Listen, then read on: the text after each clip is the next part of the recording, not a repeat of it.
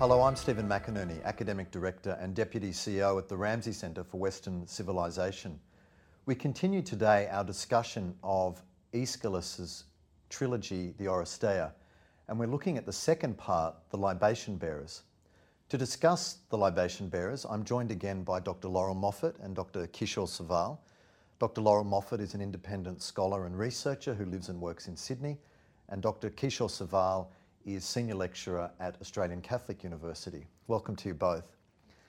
I want to begin by looking at um, a section of the play where Orestes uh, confronts his mother, Clytemnestra, and we see how torn he is about the task that has been set before him.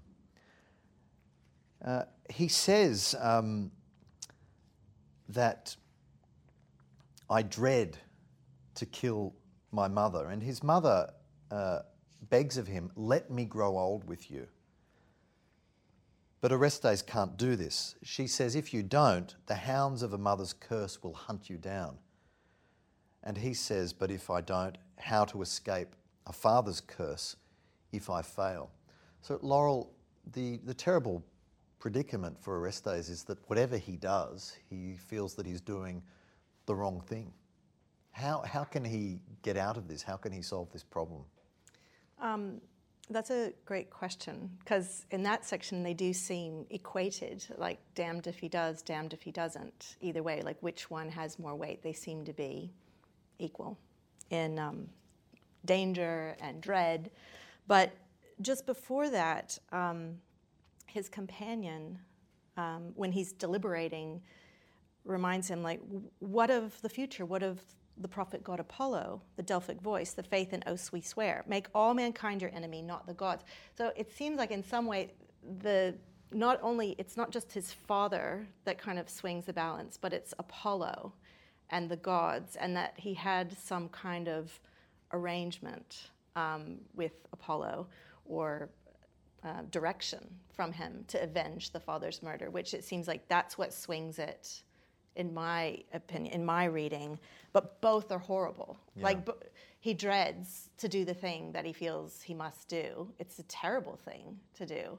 Um, and perhaps but, not only that this is a task given to him by Apollo, but that this is simply required by Apollo of all men whose fathers are murdered, that there's an obligation to avenge your father's death.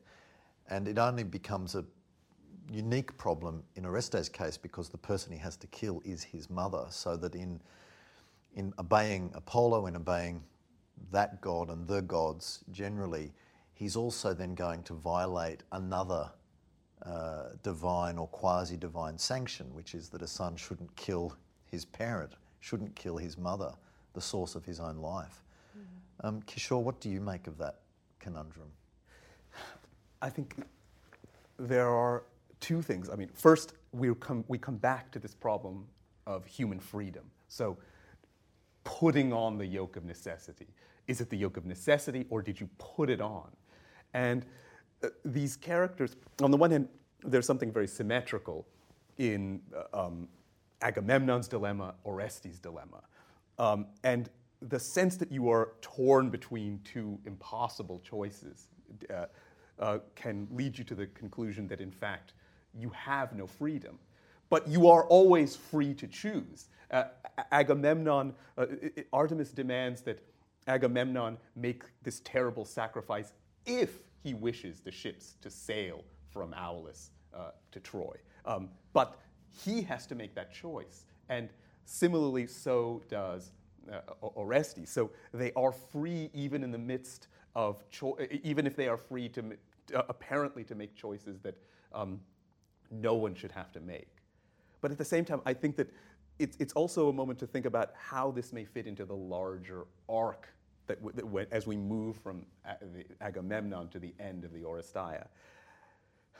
Uh, I, we, we, are, we, ha- we are moving in this tragedy to a world in which uh, the, the, the divine order must also be a moral order.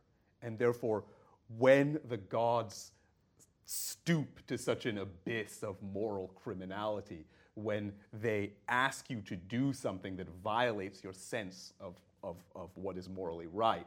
Uh, this, this cannot, therefore, be the moral order that governs the cosmos and the polis. And so, so uh, you know, all of these moments, you know, similarly last time we were talking about um, Agamemnon f- f- uh, uh, uh, fearing to tread upon the ta- tapestries because he will provoke the envy of the gods. But the idea that the that the order that governs the cosmos is an order based upon divine envy cannot be the highest order. So we we we. So we, this is Plato's view, right? But I, I believe that this is what, what what the direction in which the tragedy itself is moving. Okay. So that as we, we move from a world in which uh, the, the in which uh, viol- they think violence can be purified simply by Uh, sacrifices or obeying the commandments of the gods, and they come to realize that violence must be purified through a new kind of divine order, a participation in peitho, in persuasion, but rather also, than in violence. I think, sorry to interrupt you. Yeah. Also, though, um, the idea that the wrongs keep being done against their own house, which yes. is not sustainable, as in you will not have a house. A house divided against itself cannot stand. As in, if they keep killing each other, there will be no house of Atreus. Atreus? How do you say it? Atreus? I, I, Rhymes with Zeus, according to Kishore. Right. I always said Atreus, but Atreus works for me. Yeah. But, um, but then there's the line that the solution has to come from within the house, not outside of it. So I'm thinking, too, like when you were speaking about how there's this divine code that they're they're following in when it's actually moral outrage, there has to be something that is found within this house that they can, that they can somehow satisfy justice, but is still life-giving, not life-taking, in order for mm. the house to live on. Um, so I well, think the, the chorus says, "Wipe out death with death," but I think what you're saying is that can't be the solution. Not as it's currently going. Yeah. You know, as in. yeah. Well, there's always I remainder, don't see isn't a, it? I don't see a bright future for them. That's not going to work. Like, I mean, when you get to do, when you have Agamemnon's uh, reasons for going to Troy, right? You can take the gripe outside of your home, yep. and you can take it outside of your country, and you can fight on a battlefield. But even then in Agamemnon, you know, you first get the story that comes back. It's like, oh, you know, our, our valorous king has returned, or whatever the lines are. That's described in kind of like um, words of high valor. But then the next description is of really the brutality of war and how horrible it, it is in this very simple, spare language, and how it's affected all the homes um, in the land. You know, everyone's lost a son. So it's like infected everyone. Yeah. And again, so it's like, oh no, we tried to make it out on the battlefield, but yet it does affect the private life. Mm. And then here again, it's like this justice that cannot be satisfied by death after death after yeah. death. The chorus seems stuck, right? Wipe out death with death. And also the chorus tells us there is a cure. So the, the cure for this problem is in the house. There is a cure in the house and not outside it.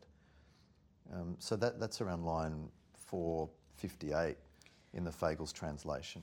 And do you um, take that to be house, the house as in the family, as in the they, line? They at this point see Orestes as the the cure to right. the problem.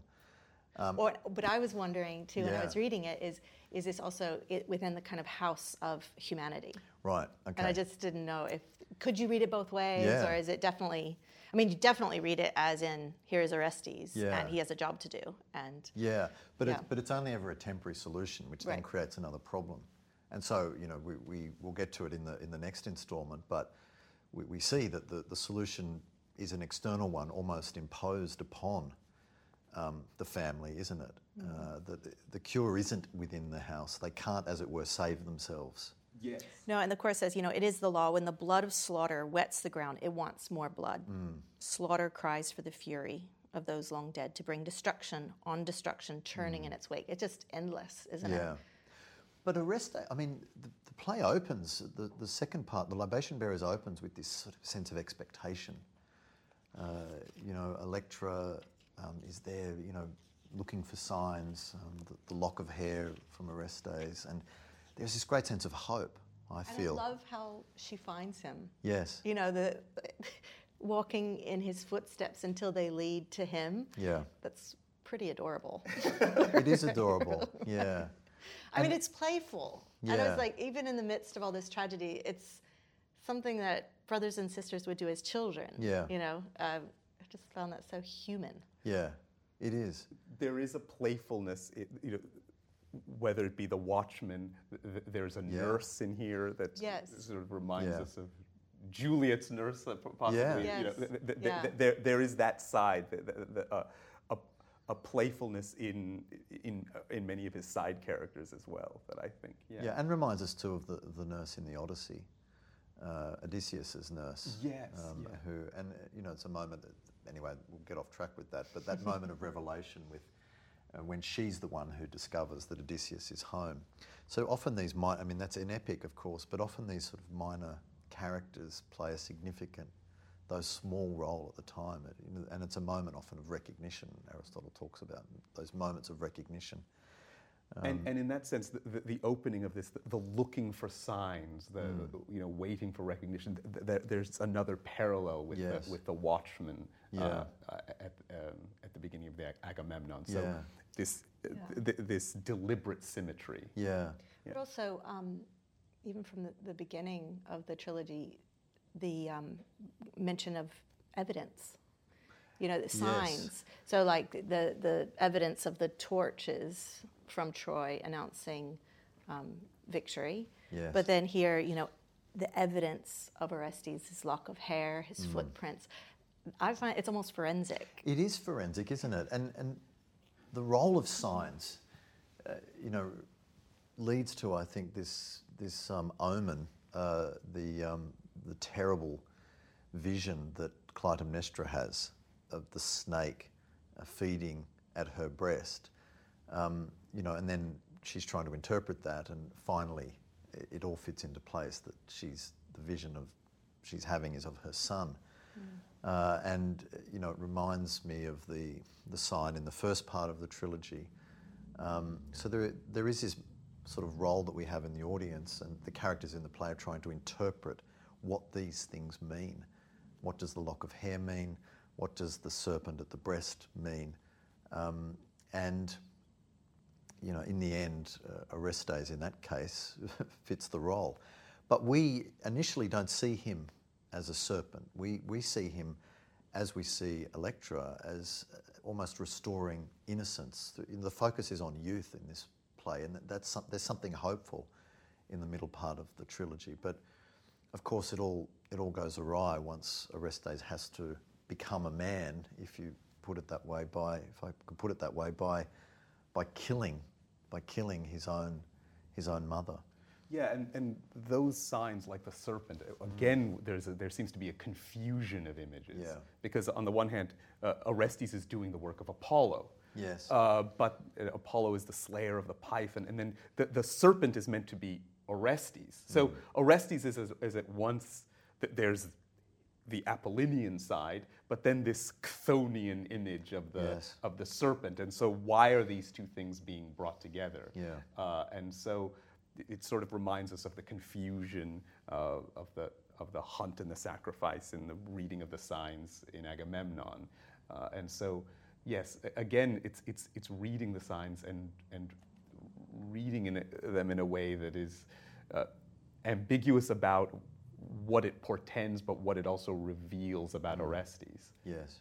And he does this often with the contrasts, isn't there? There's light, there's dark, um, there's reason, there's rumor, um, there's man versus woman, wife versus husband, child versus parent. You know, the oppositions are constant in these plays, aren't they? Yes, I mean, it's a play that, uh, you know, uh, f- from this, it sort of moves from, you know, the Furies, the daughters of night, um, the forces of the earth, to it, it, it appears to move to the world of Apollonian clarity and uh, eloquence and persuasion. In a sense, it's the reverse of King Lear, which starts with Apollonian clarity and persuasion and moves to the world of mothers and daughters and all the things that can't be expressed at night. Um, but that, yes, but there there really is th- th- that that that that. that, that, that those symmetries of of the of night and light, and I think are deliberate. Yeah. Yes, and their confusion, as with the signs, that there's a yes. sense that they're you know, they they seem to tell us one thing, but then we're not sure. And I'm thinking about this also in relation to, uh, you know, who is an agent of justice? Oreste, Orestes is an agent of justice, um, but you know, so we're told that he is brought home, he's brought back to Argos by the Furies. Fury brings him home at last. The brooding mother Fury, the anvil of justice, stands fast, and fate beats out her sword. Um, at line six. six twenty-eight, that, that begins. A child will wipe clean the inveterate stain of blood shed long ago. Fury brings him home at last. And yet, if that's true, then it's completely paradoxical that Fury is bringing him home to do something which Fury doesn't want him to do.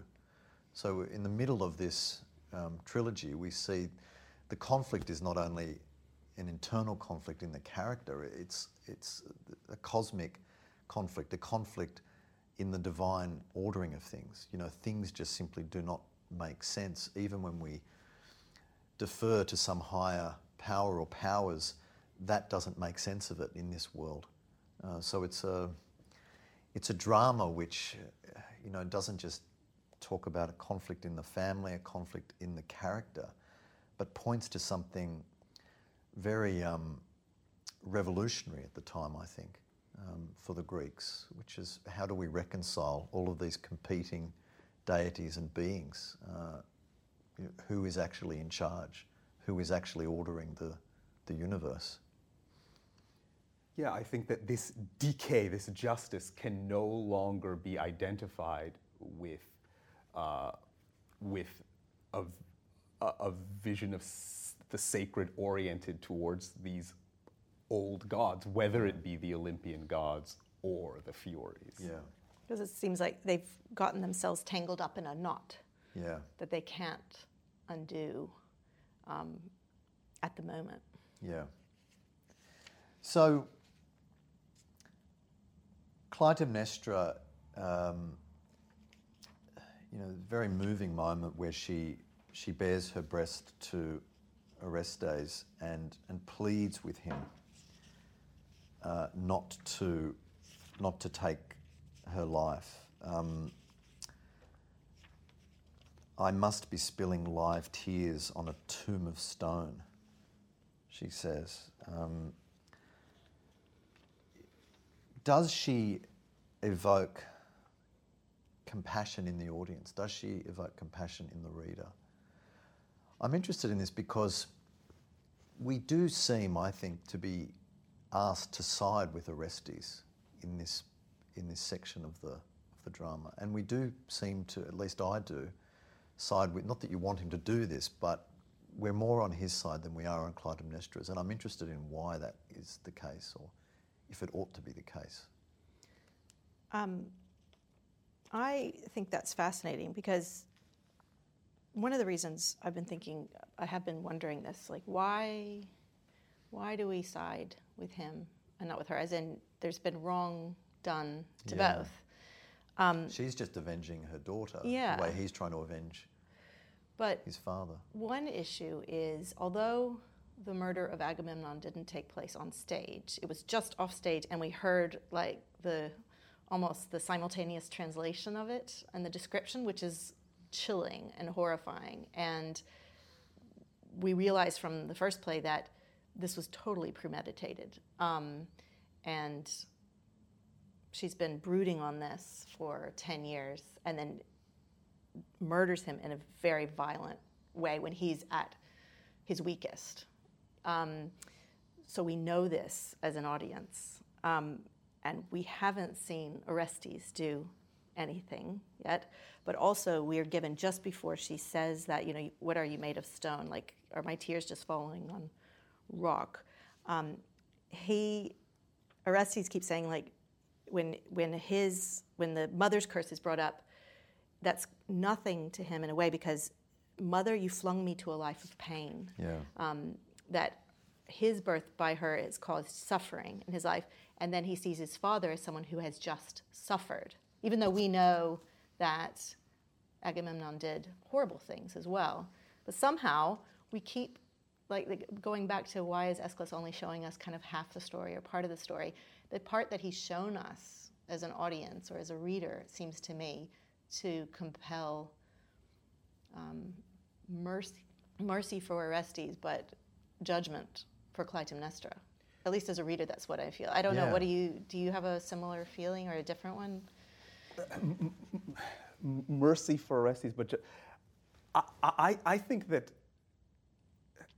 Uh, well, this this is this is what's going to bring us to um, you know the biggest dilemma at the at the end of the at the end of the tragedy, which is that we see Clytemnestra's and Orestes' dil- dilemmas as symmetrical, almost identical in this way, and yet uh, and yet the jury sides with Orestes rather than with Clytemnestra because of the casting vote, right? Yeah, and and you know.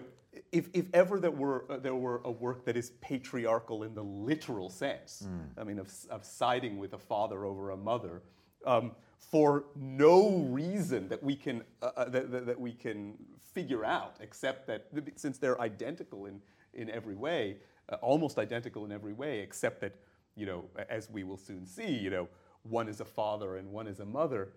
It, it, it makes me wonder. I mean, there is.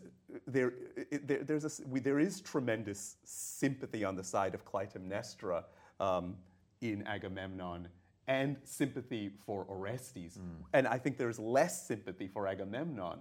So I right. feel that there really is a sense in which we are, perhaps, are, are meant to feel this divided, you know, yeah. pity for Clytemnestra and Orestes. Yeah. Clytemnestra and Orestes. Yeah. Um, so that. The the final judgment does strike us as unsettling. Clytemnestra all, it seems to rage against the. I mean, you mentioned the, the symmetry. Uh, she seems to be raging against the idea that her claim is not equal. You know, that, that somehow for her it's worse to do this crime than it would be for Orestes to commit the crime. But also she appeals to the idea that she, this goes back to this question about necessity, that you know when Orestes is lamenting what his mother has done to him, she says destiny had a hand in that, my child, you know, and it's the same thing that um, Orestes then says to her, destiny decrees your death.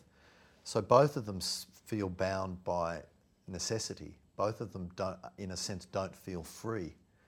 Uh, they, they don't. They're not free in the sense of having a range of options which they can choose from um, objectively and in the abstract. That they're somehow they, their choice is narrowed down to the point where it's no longer a choice. They're just forced into some course of action, and in a sense, it seems to me that all of these tragic figures are crying out against that situation, against. Their boundedness, their, their lim- the fact that these limits are imposed upon their freedom um, by a force beyond their control. Uh, and, and so we it's sort of claustrophobic. We feel it too in reading the play, that um, they're trapped. They're all trapped. And in that sense, they're all victims. But there's also a sense in which, yet they always had a choice. They were always free, and they make an alibi of necessity. Mm. So that, that, you know, y- y- y- you... Yeah. you, you, you Uh, if, if a, a God gives you an immoral commandment, y- you you choose to obey that commandment, and then you you you you give nece- you you you, uh, you give necessity as your reason, mm. whether it be the curse upon the house of Atreus or uh, some other yoke of necessity. Yeah, and so um, they they don't have a range of options. Mm. They, they have impossible options. Uh, options, but they nevertheless. In choosing one of them, they choose freely. Yeah. And I mean, maybe it is significant then that, that Clytemnestra does propose an alternative to Orestes. You can, we can get on with it. We can live. We, you, I can grow old with you.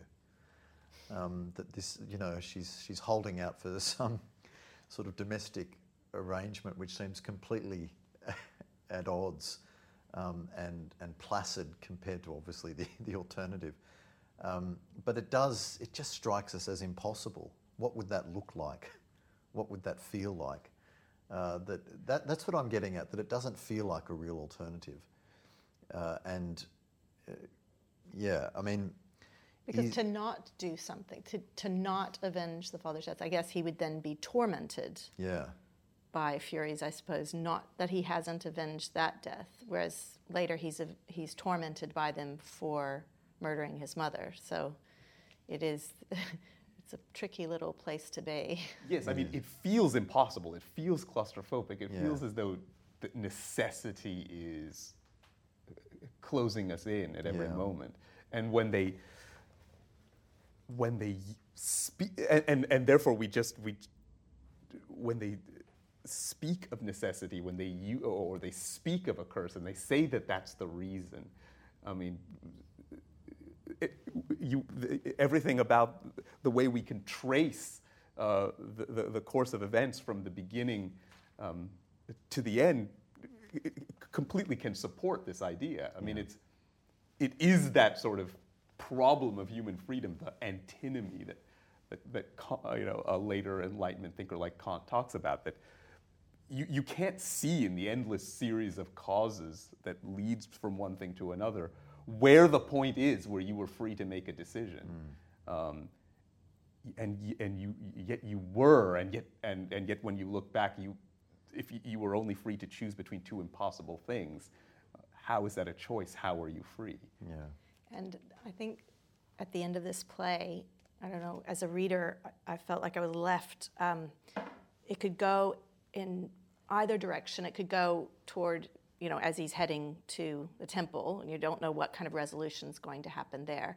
But also, there's unfinished business, I think, with Electra, who kind of just vanishes. Yeah.